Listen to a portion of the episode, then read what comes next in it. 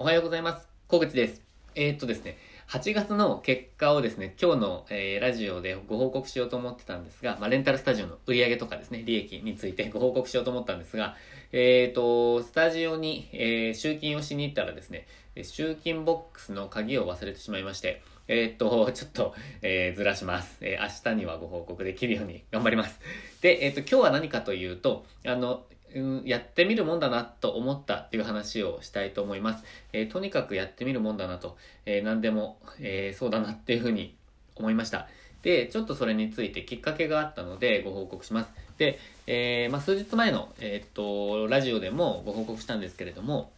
今、レンタルスタジオの、えまあ、改善をしていくっていう中で、えっと、排水の問題があのあって、流し場の排水が古くて、ちょっとこう匂いが、え上がってきてしまってたっていう件があったんですね。で、これはどういう、えーっと、ことかというと、なんかあのなんか流し台の下、水が流れるところって、こう水がこう、キュッと溜まるようになってるじゃないないですか。あの、J みたいな形になってて、こうグッと曲がって、そこに水が溜まることで、あの下水からの匂い、まあ、空気、匂いがこう上がってくるのを防いでいるらしいんですね。で、それを知ったのも私は、えー今年になってからだったんですけど、えっと、まあ、それがない、えー流し台だったんですね。で、それ、あのーもう、もちろん引っ越したと、引っ越した時というか、物件の引き渡しの時から知っていて、たまに匂いするなってきあの感じてたんですよ。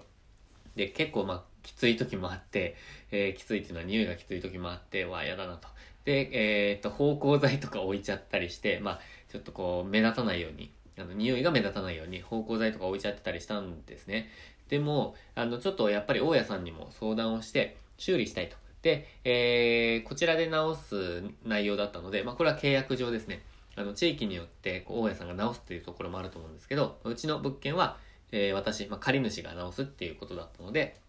えっと、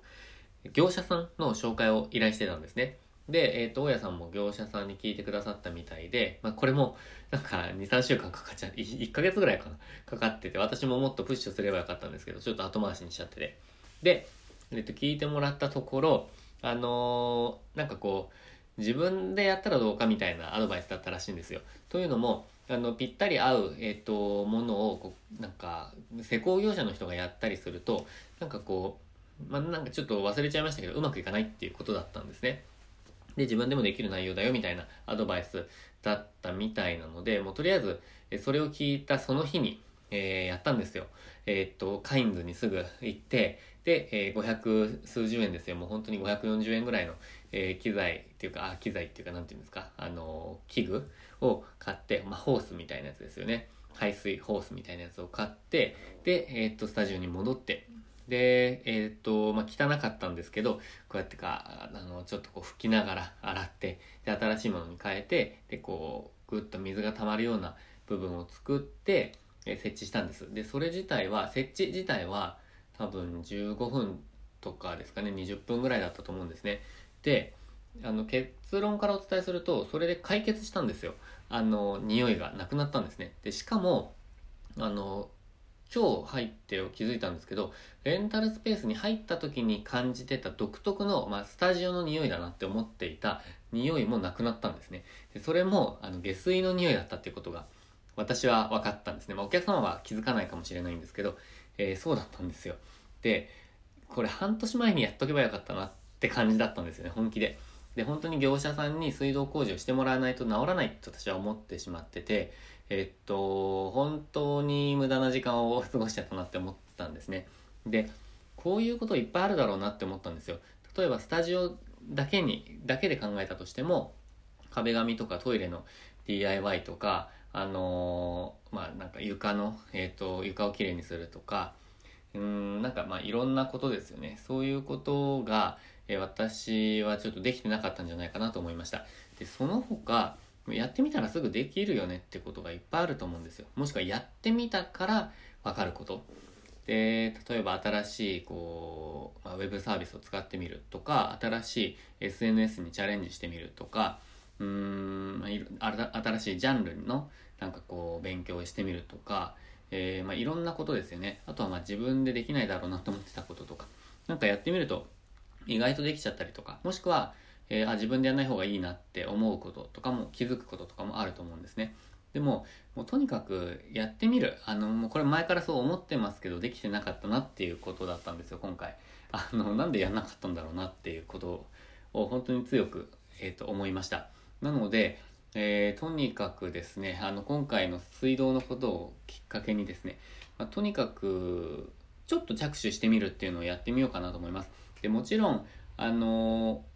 着手するのが難しいものもあると思うんですね、現実的に、普通に。あの、他のこともあってとか、時間的にとか、資金的にとか、えー、まあ、安全面でとか、なんかいろいろあると思うんですけど、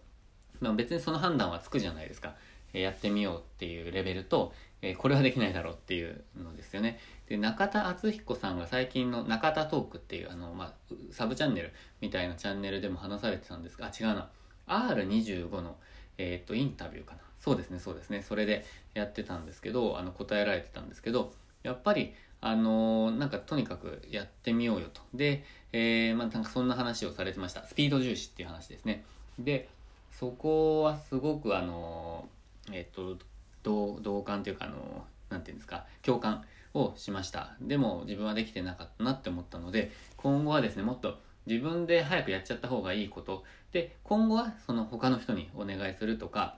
えー、そういう方法をするにしてもですね、とにかくなんか動いてみる。っていうのをやってみようかなと思いました。まあ、例えば水道工事だったら自分で別に見積もりをお願いしてれば、それもそれで済んでた話じゃないですか。自分でやらなかったとしてもですよ。なので、とにかく第一アクションを取ってみる。それを大事にちょっとしていきたいなと思った出来事でした。えー、まあ、それでスピードアップしてどんどんどんどんやってみて、えー、っと、なんて言うんですかね、どんどん前に進めていくっていうのをやっていきたいなと。も今年も4ヶ月しかないので、えっと、なんて言うんですかね。あの、スピードアップ、さらにスピードアップしてやっていきたいなと思っております。ということで、何かのヒントになったら嬉しいです。まあ、意外と時間ないって話ですね。早く進めていきなさいって感じですね。自分に対して。ということで、えー、今日も最後までご視聴いただきまして、ありがとうございました。これからも、あの、スピーディーにですね、えっ、ー、と、スピード重視でチャレンジできる日にしていきましょう。